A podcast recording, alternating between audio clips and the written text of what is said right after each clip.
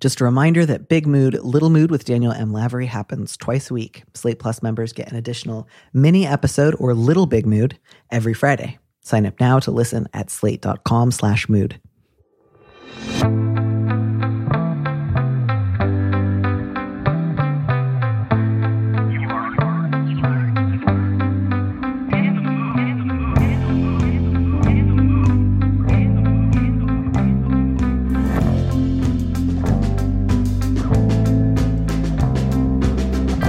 And welcome back to Big Mood, Little Mood. I'm your host, Danny Lavery, and with me in the studio this week is Emma Arnold, a comedian, artist, and beekeeper who recently released a comedy special called Myself. She hosts the CityCast Boise podcast and keeps bees and children with varying degrees of success. Emma, welcome to the show. Thanks for having me, Danny. Do you mind if I ask? I, I don't want to get too distracted by the bee part, but what kind of bees do you keep? Like, eh, are there particular types of bees that are, I don't know, unique to your area or that you prefer? Um, I keep European honeybees. Um, although in the last couple years, I used to run quite a few hives, but I, after some studies came out talking about how European honeybees, which are the bees that make, you know, honey, Mm-hmm. obviously that you're familiar with, Your classic how- bees. classic bees, um, how actually having them in urban environments can actually push out a lot of native pollinators. Mm. So I have actually started to kind of go back. I only have two honeybee hives now, and I actually have started to try and do a lot more native bee. uh, You don't actually keep them since they're like technically feral, I guess, or Mhm. wild. But I have carpenter bee houses, and I have my whole yard set up as a pollinator like sanctuary for native bees. And actually, in the last couple of years, it's been really interesting to see as I cut down on honeybees how many more native pollinators have come in and how neat that's been. That's so exciting. And I assume when you say native pollinators, some of that is bees and some of that is birds. I we're reaching the limit of my like knowledge of how plants work. So uh, no, like different bees and wasps. Okay. Um, there's actually like thousands of varieties of uh, bees, like tons tons. Even in your area, there could there might be a hundred different native bees that are like running around. Little solitary bees, they're called because they don't typically live in giant hives like the honeybees. Um, but also moths and butterflies are big pollinators too. And uh, it's been cool to see, you know, if you have like a, if you have like just like a grass, Kentucky bluegrass yard, you're not, that's a barren wasteland for pollinators. But Mhm. throw, if you throw some sunflowers out there, pretty soon your yard will be full of every kind of cute little bug. Well, I I love this image deeply. I don't have a yard, so there's there's not much that I can do in the way of of providing ground for pollinators, but perhaps that's for the best because moths upset me almost beyond the point of like comprehensibility. And so perhaps the greatest gift I can give a moth is just space and neutrality and a promise not to kill it. Well, that's fair. I mean, you know, they are one of those like, hey, I'm going to bump into your lamp 500 times and make It's a big bumping. scene. They're very dramatic moths, Yeah, but I, yeah. I do love them. I do like I, I think they're valuable and interesting and I want them to be in the world. I just the the the way that I want that to be is they don't go near me. I don't go near them. They can hang out at Annie Dillard's place and she can like write all the essays she wants, but we just give each other a wide, respectful berth. Got it. Yeah. You guys have a, a nice little like peace treaty. You don't come and they don't go to your house. You don't go to theirs. it really because I, I like the idea of them. You know, I like the sort of bumbling nature of them. I like their sort of weirdness. A little It's just- night butterfly. That's all she is. That's a little night butterfly.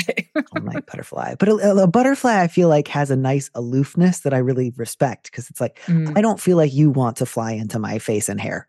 I feel Yeah. like you want to go do your own thing. And a moth, I feel like, I think my reaction to a moth is sort of like if I saw a person on fire who was running around trying to be put out by like grabbing you.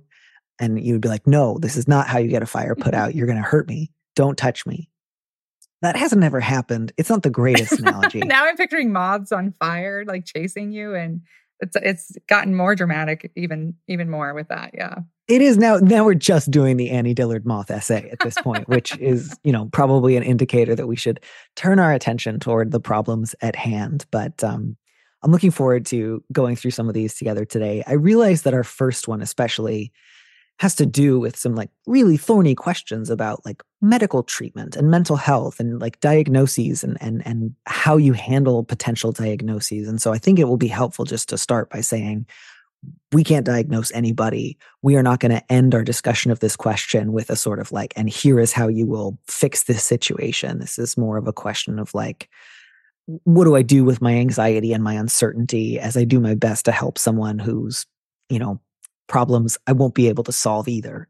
Um, and, and, I think that'll be useful for us to bear in mind, lest we wander in and feel like, oh God, we've got to become doctors in the next 20 minutes. Um, but the subject line is possible diagnosis, uncertain treatment. A close friend of mine has been behaving strangely. It's ruined most of his relationships, and he's been fired from more than one job. At first, I distanced myself from him, and I wasn't even sure how to think about this erratic and unpleasant behavior. Recently, a mutual friend told me that she thinks he may have schizophrenia, and I think she may be right. Our friend paid for an appointment with a psychologist so that he could discuss these concerns, but it didn't go anywhere. When I asked him what he thought, he admitted the diagnosis is plausible. That isn't his main concern, though. The problem right now is that he's out of money. We live abroad, and he's not eligible here for social benefits. He can't pay his rent, and even if I had the money to loan him the cash, I know he can't stay here when he isn't well enough to work and afford the cost of living. I don't know how to tell him this because he's difficult to communicate with. Sometimes he's lucid, but more often he's removed from reality. He knows that he's confused, depressed, and isolated, but, and this is kind of per definition, he doesn't really understand these delusions. How do I take care of my friend in this situation? Mm. It's a tough one and, and additionally difficult because uh, they they don't live in the United States. So I feel like there's yeah. I, I know even less about potential resources uh, that he might be able to access. So I think my first thought here was it, it doesn't seem like the letter writer is like tearing up their own life trying to solve this. So I, I'm not too worried about the letter writer like doing too much or needing to scale back. But I do think it's useful to start with this might be something that just goes on for a while and is sad and hard to watch. And that may simply be the outcome here. Uh, do, you have a strong feeling of if the letter writer is already talking to one mutual friend that maybe a good next place would be to talk to other people in the States who might know him or potentially his family? Or do you feel like uh, better to go through state resources, mental health resources in this country first rather than trying to like tap into a social network?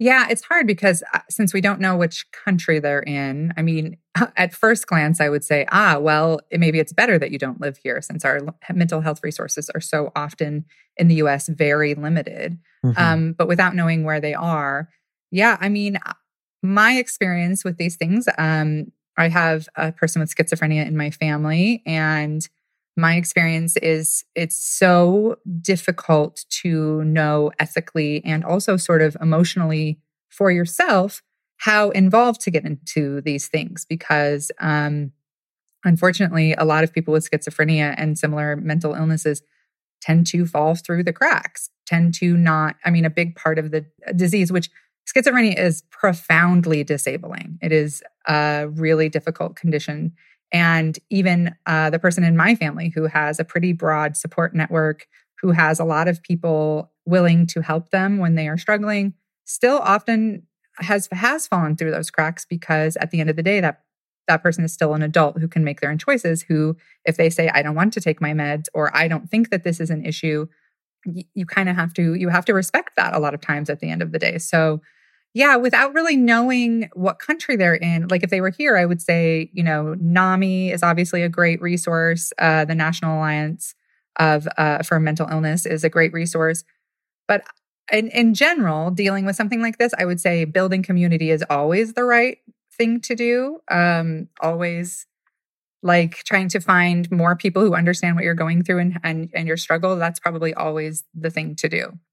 Yeah, I, I, think that's really useful. I know also there's uh, an organization called the British Columbia Schizophrenia Society that I, I, don't I don't want to assume the letter writers in Canada, but I just think that um, potentially just even checking out like the list of resources on their website, um, looking for possible analogs in or near your own country might be useful it wasn't clear to me how directly the letter writer has talked to their friend about his delusions, but it sounds like at least in some moments uh, he's agreed. Yes, I experience delusions some of the time. Um, and the only thing I think I would add to that is, you know, continue to be available and non judgmental whenever it's possible. So, like, if your friend reaches out to you and he's expressing a delusional belief, uh, I would encourage you not to try to argue with him or, or to sort of say, like, that's not real or that's not true um, just because I think that could only cause additional distress. And, and hearing somebody say this is a delusional belief doesn't usually help somebody get away from it. Like the more I think useful thing to do, just as a loving friend in that moment, is to affirm the fact that your friend is like scared or worried and ask if you know uh, if there's anything you can do to help or or if there's anything that they feel that they can do uh, to feel safe or comfortable.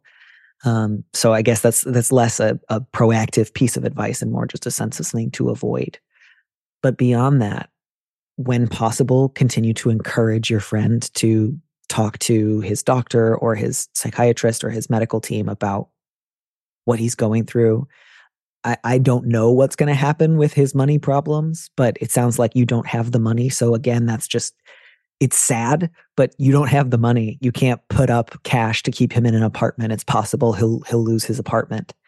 And so I think to that end, it might be worth speaking again with that mutual friend, as well as any family he may have back in the States. And again, I say that sort of carefully because he may not have much family back here, or he may have family that would not be helpful to him. So definitely do that with a, a, grain of salt. But it is possible that if he's not able to pay his rent, that sooner or later, especially if he's not eligible for services in, in your country, that um, he he may be faced with the the need to go back home in pretty short order. Um, and so that's something that again you can't necessarily prevent or fix, but you can at least think ahead to how you could be helpful if he has to move in a hurry. Yeah, it seems like in a lot of these cases, one of the most helpful things to do is to find other people in your own situation, mm-hmm. um, to find community message boards or even meetings for people like the family and friends of schizophrenics. Um, and those people will probably be able to, in, especially in your own community, not sure where they live, will be able to point you towards services and help and strategies for helping this person probably better than we could for sure. yeah. And I think my sort of last thought in terms of the letter writer has said both sometimes his behavior is unpleasant and mm-hmm. also I care about him and I'm concerned. And so I would just suggest um, it sounds like mostly the contact you've had with your friend has been over the phone uh, rather than in person. And so I would just suggest if you are concerned that he's like confused, isolated, and depressed, maybe you're worried is he eating enough? Is he like, is, it, is his home safe? Um, but you're also uh, anxious or distressed by some of the ways that he talks to you, I would maybe encourage if you wanted to try to stop by taking another trusted friend with you, just both so that you feel a little bit less like it's just me and my friend, and that might be frightening, but also to remember the person he's likeliest to harm is himself. So trying to just find a balance between making sure that you feel at ease when you possibly do visit, but also um, trying to go in understanding this might be distressing, it might be difficult. That doesn't mean that I, I need to imagine sort of like the worst case scenario or that he's suddenly going to become very, very violent. Um, I just want to try to thread a needle between making sure you feel relatively comfortable and also not um, treating him like he's going to suddenly become a villain from the the Halloween movies. I, I don't know if that feels reasonable. I want to uh, sort of just be aware from a number of different angles the way that delusional beliefs can lead to really distressing and upsetting behavior. And also, often the reason somebody in a position like this gets so isolated is because other people start to treat them like they are inherently violent and, and dangerous in ways that can really make getting help and getting treatment harder. It's it's hard. I I also have had um, uh, friends in my life who have experienced bouts of delusional thinking, and sometimes all I've been able to do is stay in touch and say, that sounds really hard. I'm thinking of you. I really care about you. Um, and it feels totally inadequate and partly just because it is. But, you know, maintaining at least some line of communication where you can be like affirming and loving uh, and not try to argue them out of it sometimes is the best that you can do. But please do write back. Let us know how you're doing. If you're able to find any additional resources that may be available, even if your your friend doesn't qualify for state services in this country, um, and whether or not you have any other friends or or family members of his back in the states that might be able to provide additional help and support. And of course, if anybody listening has any more experience like working with similar populations who struggle with this kind of mental health, please do write in because I'm very much not an expert. Um, and as we've already established, I'm afraid of moths. So there's a real limit to my uh, internal sense of resilience and ability to help.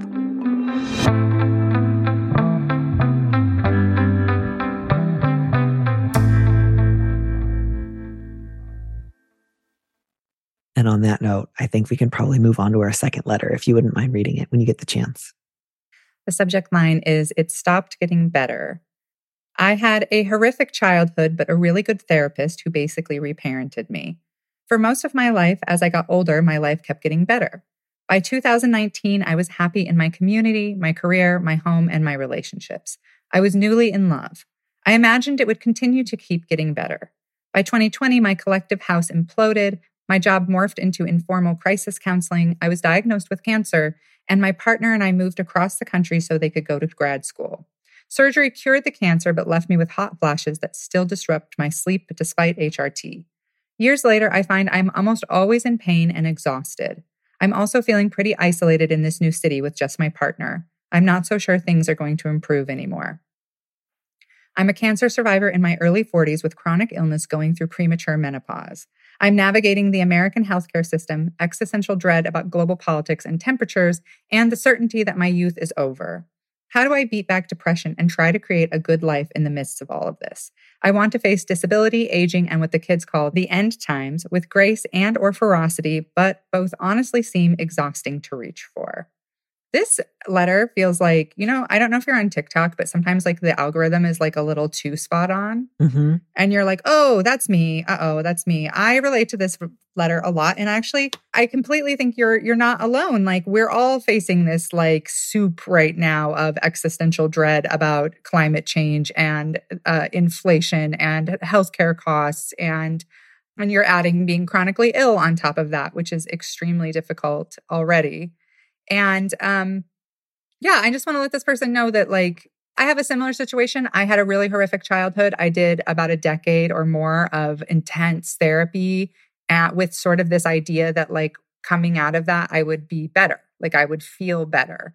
And I do in a lot of ways. I do feel better. But at mm-hmm. the same time, I think that when you're like, wait, but I don't feel all the way better, you know, like I don't actually feel good that's kind of a surprise because there's this feeling that like you did all this work and now you're going to be happy. But uh, capitalism still sucks, and you are still in the thick of uh, some pretty major global events, a pandemic, uh, inflation, all of these things. And I think it's perfectly actually normal and okay to be a mess right now, and almost a little suspect if you're not. So I I feel this person. I'm so sorry to hear about your cancer. I too live with a chronic illness, and um, going through this perimenopause stuff is uh, no nobody talks about it. You're not prepped for it in any way, and it's really really difficult. So I think honestly, just like maybe two things I would recommend here is some some grace and some rest mm-hmm. for yourself to understand that like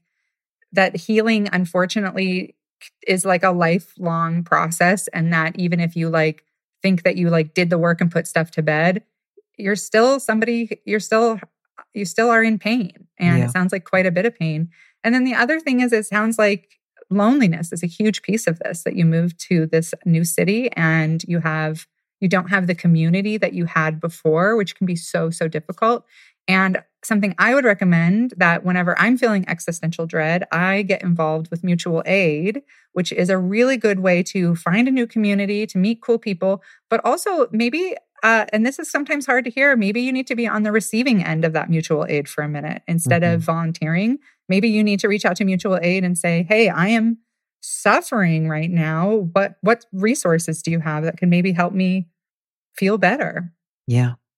Yeah, I, I think that's such a useful place to start. I'm so glad you brought that up because I, I think that the idea of reaching out to mutual aid and asking for aid might initially feel like, whoa, whoa, whoa, that's no way to meet people. That's no way to feel like I'm part of a community. I would feel uh, guilty. And I don't want to project that onto the letter writer. So maybe they wouldn't have that initial reaction. But I, I think that, in fact, that's what mutual aid is there for.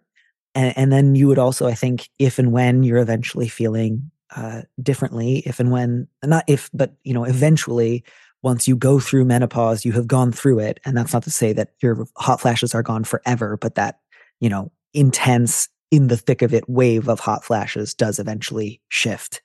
Um, you'll then have a connection with this mutual aid group that you would be able to also then give back to. And I think that would potentially feel really meaningful that it's not just about making donations of your own time and resources, but doing something reciprocal and potentially finding meaning there. So I appreciate that, uh, especially just in terms of when you're lonely but also exhausted. Uh, the solution is not start volunteering a lot. Yeah. Um, but it's it, it is difficult, I think, to to ask for help, especially when you're in a new place and it feels like, but if I ask for help and I'm not giving anything in return, I will be becoming indebted to people, not building friendships. And I just think again, I don't know anyone who does mutual aid work who feels like, oh, somebody's racking up debts and I'm annoyed.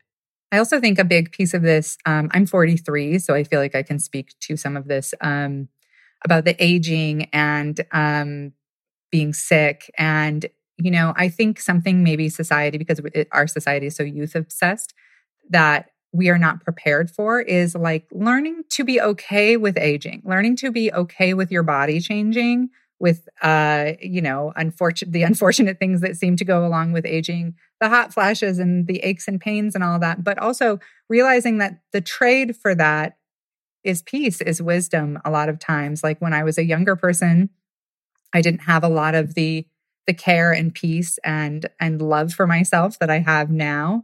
Um, so I would encourage this person that that you know it sounds like because of the cancer you're in kind of a new body and it need you may need to um, get to know this body and fall in love with this body and um, make time and space for the suffering that you have already gone through and you are already go- and now and now you're going through you know with these premature menopause symptoms. I think maybe maybe some time and care needs to be taken there to just like like re get to know who you are at this stage in your life and i think a lot of depression can come from this feeling of like worthlessness because you're aging because that's how older people are treated in our society especially women um, so i think that a lot of the grief that she says she's feeling uh, you're not wrong. And I think that that's one of the funny things about going through something like this is you feel like, gosh, what am I doing wrong here that I'm depressed? And how should I create a li- good life?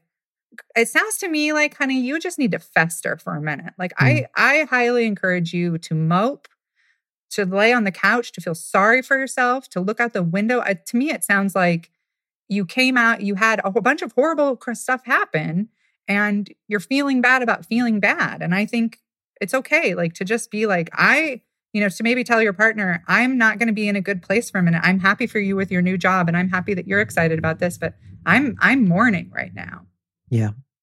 I, I think that's it too especially because eh, when you're combining like a real change in your social network and genuine ongoing like chronic pain and fatigue uh, it, it, can feel totally um, like alienating and and crazy making for someone to say just like it is going to get better like focus on the things that are good.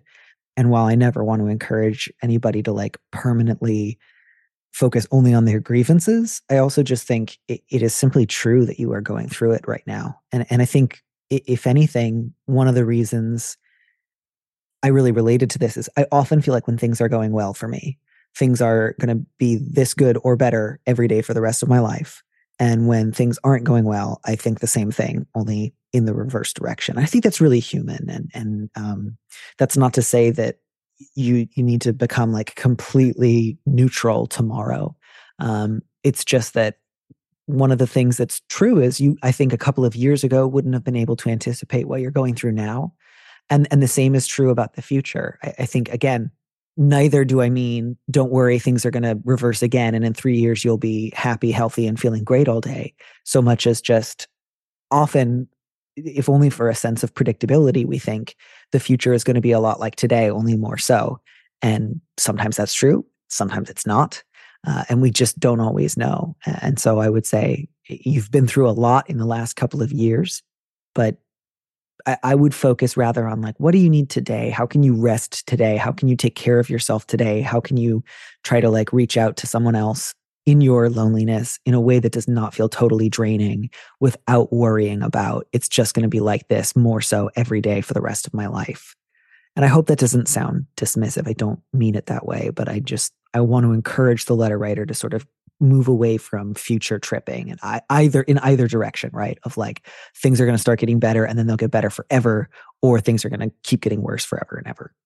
Also, uh, so much of what she's describing is these are systemic issues that we've been mm-hmm. gaslighted mm-hmm. into thinking we can self-care our way out of and even i can tell that the, like this this person is a gem i can tell because they're saying they want to face all of these things they want to face the end of times with grace and or ferocity and it's like you know maybe that's maybe that's a long-term goal and it's okay for now if you're like mm-hmm. i am keeping my head above water I have my little life raft and I am just surviving this right now. And that is okay. You do not have to be pleasant through the end of times. You do not have to do that. It is okay if you are suffering and struggling and a mess. That's totally okay. Yeah. And I think in addition to that, you know, it, it, was also just as true that global politics and global temperatures were pretty dire back in 2019. And none of that's to say, like, oh, letter writer, you only care about this stuff now because other things aren't going well. I think it just sort of speaks to when you don't feel like you have that strong close knit community to support you, then those big picture, more existential issues can take front and center because it feels a little bit like, and I don't even know how I'm going to face these things because my people aren't with me anymore in the same way that they used to be. So, again, that doesn't mean, letter writer, that your fears around global dynamics or the future of the planet aren't serious or real. Just that I think one of the reasons they're taking more of a forefront right now is because that underlying question of who's going to stand with me who's going to help me how am i going to face these things and do my best to try to you know make the world a better place uh, i'm looking around and i feel much more alone and so now those bigger questions feel more threatening which isn't to say uh, get a bunch of new friends and then you'll feel fine so much as just they may loom slightly less huge if you're able to also focus on like combating that isolation, getting some more rest. Uh, and so this has been a very long, rambling, roundabout way of saying, I wonder if, among other things, you know, all we got about the sort of old community is that the communal living imploded. So I, I didn't get a really strong sense of like, letter writer, do you feel like if you moved back to your hometown from the city that you're in right now, that there would still be a big network of people waiting for you? And if so, is that something that you want to talk to your partner about? Like, do you want to talk about the possibility of moving back? I don't want you to feel like that door is closed to you just because you've moved here for the last few years. People are allowed to change their minds, especially when they're going through a, a number of serious things like you are. Um, or if if those relationships sort of all fell by the wayside as a result of that implosion, I wonder if you feel like there would be any value in reaching out to any of those people and trying to mend fences again i don't i don't know you don't have to do that if it's like no the way that things ended between us was really horrible and and i just want to not reopen that door, that's fine. But it, if part of you feels like I would love to, you know, call one of them, um, I want you to feel like you can. And then if not, if that's just like, nope, those those doors are all closed, I think reaching out for some help with mutual aid might be useful looking for like a post cancer support group, either in your area or on Zoom if it feels like I can't really add another like drive somewhere and like sit on a folding chair and talk to people right now when I can barely make it through the day with my eyes open. But just anything that would sort of, uh, uh, you know, put you around people who are like, I also get a lot of hot flashes. Here's what I do to make it slightly more bearable. Yeah, I, I agree with all that. Being able to sit in a circle with people who are also like, I'm miserable, whether that's any I, whatever it is a support group a 12 step group a whatever in life i'm always about sitting in rooms with other miserable people yeah um, again if only because they'll often have really good specific tips for managing misery that yeah. are not like here's how you're going to be beautifully happy tomorrow but it's like yeah i also sweat through my sheets every night here's what i do to make it a little bit less shitty um, and i think my sort of last thought here which i hope is bracing rather than otherwise but you know there was just that line about the certainty that my youth is over. And um, I, I think it's just if if you find it useful to say this, that's true. And that happens to everyone. Everyone who has ever lived long enough stops being young. That doesn't mean that there's no hope of ever enjoying your life again or that you can't get help and treatment for the specific ways that like cancer has affected your health. But it is true that youth is over. Uh, again, it doesn't mean that like your 40s are the end for everyone, but it is just true. And I think sometimes it will feel better to start from a position of like, yes, I can be sad about that, but it is true. And youth never comes back. It's the one thing you can guarantee when it's gone, it's gone. It does not return. Time does not ever work backwards. Um, not because I think you'll just then feel great about it, but just because I think it can sort of help to look at it from a sort of um, perspective of like what are what are some ideas about aging or some work or art about aging that you find interesting, useful, maybe not necessarily aspirational, but admirable? Um, I, think that might be a good place to start as well, because I want you to be able to think about, you know, the rest of your life, not in the sense of all it is is about arresting the slide of lost youth. And if you can't do that, you know, all the good things are gone so much as just what do I think a beautiful middle age can look like? and how could I access that? And I think that's part of what will also be helpful about I want to face these things with grace and or ferocity, but I don't have them. And to say again, that's okay. You don't need to produce grace or ferocity in yourself any more than you need to produce like B12. Like they have B12 in supplements and food. Find other sources of grace and ferocity and get yours from them. I think this is a great point for me to recommend a wonderful Canadian movie that I saw for the first time last year called uh, Strangers in Good Company. And it's, uh, I think there's like two titles for it. It's either called Strangers in Good Company or In the Company of Strangers, but it's directed by Cynthia Scott. It's like a dramatic fake documentary about a bunch of elderly women who are on a bus that breaks down. And it is one of the most beautiful and moving movies I've ever seen in my life. Uh, and I highly recommend that everyone watch it. It's just a bunch of old women sitting in a, an abandoned country house, reflecting on their lives, thinking about the future, trying to figure out how they're going to survive. And it is totally, totally beautiful. And uh, I, I hope that I don't spend the end of my life on a broken down bus but there's a lot uh, out of that movie that I've gleaned and found beautiful and compelling. Um, and and I want that for the letter writer too. Sorry, I know that was really long, but it really is a truly perfect movie.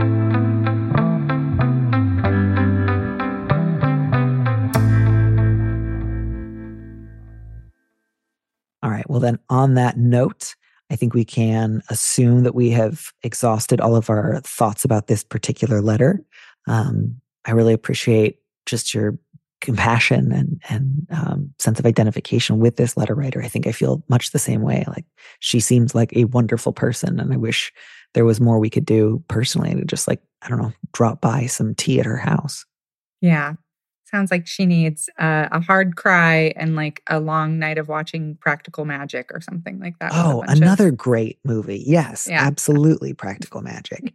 and frankly, I, I wish we could send a lot of like butterflies uh, and and local bees her way because I feel like that could also be potentially restorative. I don't know why I assume bees will solve everyone's problem, but in your experience, do they solve most problems? I think so personally, but I think I know a lot of people are very scared of them, so I get that. right, that's sure. Not probably uh, you know, for everybody. You know, consensual bees, bees that you have uh, said yes to being in an experience with, rather than surprise bees, certainly but that's just, I think, a given. How did you, if you don't mind my asking, come to bees, or how did bees come to you? At what point did you think I, I want to have more of a close relationship with this particular type of insect? Well, I'm actually a third generation. So my stepdad keeps bees and his dad kept bees. He grew up keeping bees too. And um, yeah, I just, you know, I was kind of a goofy I don't know, bug obsessed kid. And I was really, really into bees and ants and stuff as a kid. So I guess just growing up around it and my dad being so into it, um, I just later in life when I had my own kids wanted them to get into it also. So yeah. That's really lovely and beautiful. And I love the idea of being like multi generational beekeepers. Uh, if nothing else, just because the word, like the language itself is so beautiful. Like we don't call owning dogs like dog keeping or being a shepherd sheep keeping. And there's something I think really beautiful about the idea of beekeeping. Like I keep them, they keep me.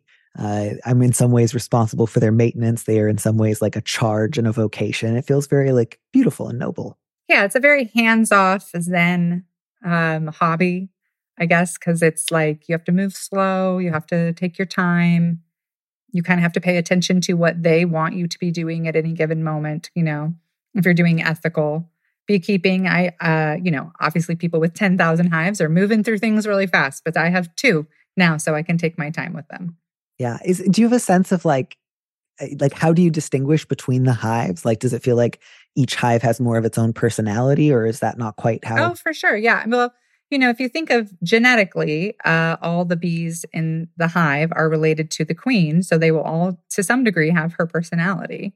Uh, they'll be more angry, more fussy, more grumpy, you know, or they'll be sweet and kind of mellow and not really, not really be very bothered by you getting in there. So they definitely have personalities. Or you'll say, oh, this hive's grumpy, but they're really good honey producers, or these guys are really mellow. You can do whatever. You don't even have to smoke them. That's uh, really, really beautiful. And I love the idea uh, both of ethical beekeeping and also the idea of like a real Carmen Sandiego type who's like, I'm an unethical beekeeper and I'm just like stealing from them all the time. well, so I mean, I I wouldn't, I don't know. I mean, there's a lot of debate within the beekeeping community about all, about all this. This is my dad always says that there's as many beekeeping theories as there are beekeepers. Everybody does it completely different. And to me, the ethical part of it is like um, you know, are you keeping in mind that these are living creatures at the end of the day and not just, you know, going through and smashing a bunch of bugs and, you know, throwing throwing them out if you're done with them or whatever. Yeah. Yeah, that makes a lot of sense and um now I just uh yeah, I feel like I want to go learn more about bees. And that's a, always an exciting position to be in because I know almost nothing about bees. So my ability to learn is high.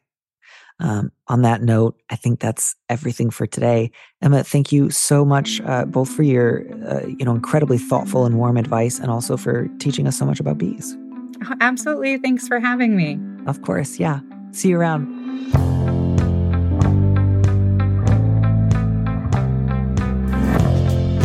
Thanks for joining us on Big Mood, Little Mood with me, Danny Lavery. Our producer is Phil Surkis, who also composed our theme music. Don't miss an episode of the show. Head to slate.com slash mood to sign up to subscribe or hit the subscribe button on whatever platform you're using right now. Thanks. Also, please leave us a review on Apple Podcasts. We'd love to know what you think.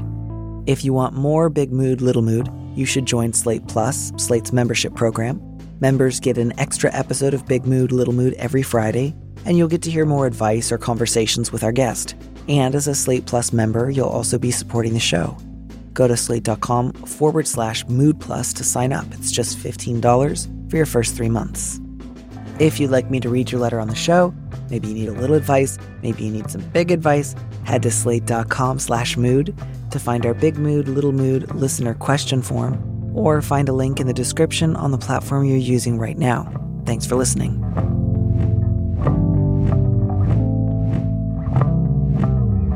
And here's a preview of our Slate Plus episode coming this Friday. Letter writer, you know, the, the beliefs that you share that have come up here are I believe that if I ever say no to sex, ever, I'm hurting my partner. Yeah, I can see why sex sometimes feels daunting with that belief too. That would feel really daunting, that level of pressure, which is I have to always be available for sex. Otherwise, I will reject and harm my partner. That's an immense amount of pressure to be under. And so I just encourage you to share that sense of pressure, share that fear, not only with your partner, but also a therapist, preferably like a, a, a therapist who's who's got some experience working with people who have like sexual traumas or sexual blocks they want to try to work through. Potentially also with a couples counselor and maybe with a trusted friend. You don't have to, obviously, if the idea of like sharing this incredibly intimate, personal set of ideas about sex with a friend feels, you know, awful, don't do it. But I, would encourage you to share about this not only with your partner more than once because I don't want you to feel just stuck in shame about like why do I have this belief or this belief is dumb and therefore I shouldn't have it just because I, I don't think that would be helpful. I've never successfully shamed myself out of a feeling that I felt ashamed of. To listen to the rest of that conversation, join Slate Plus now at slate.com forward slash mood.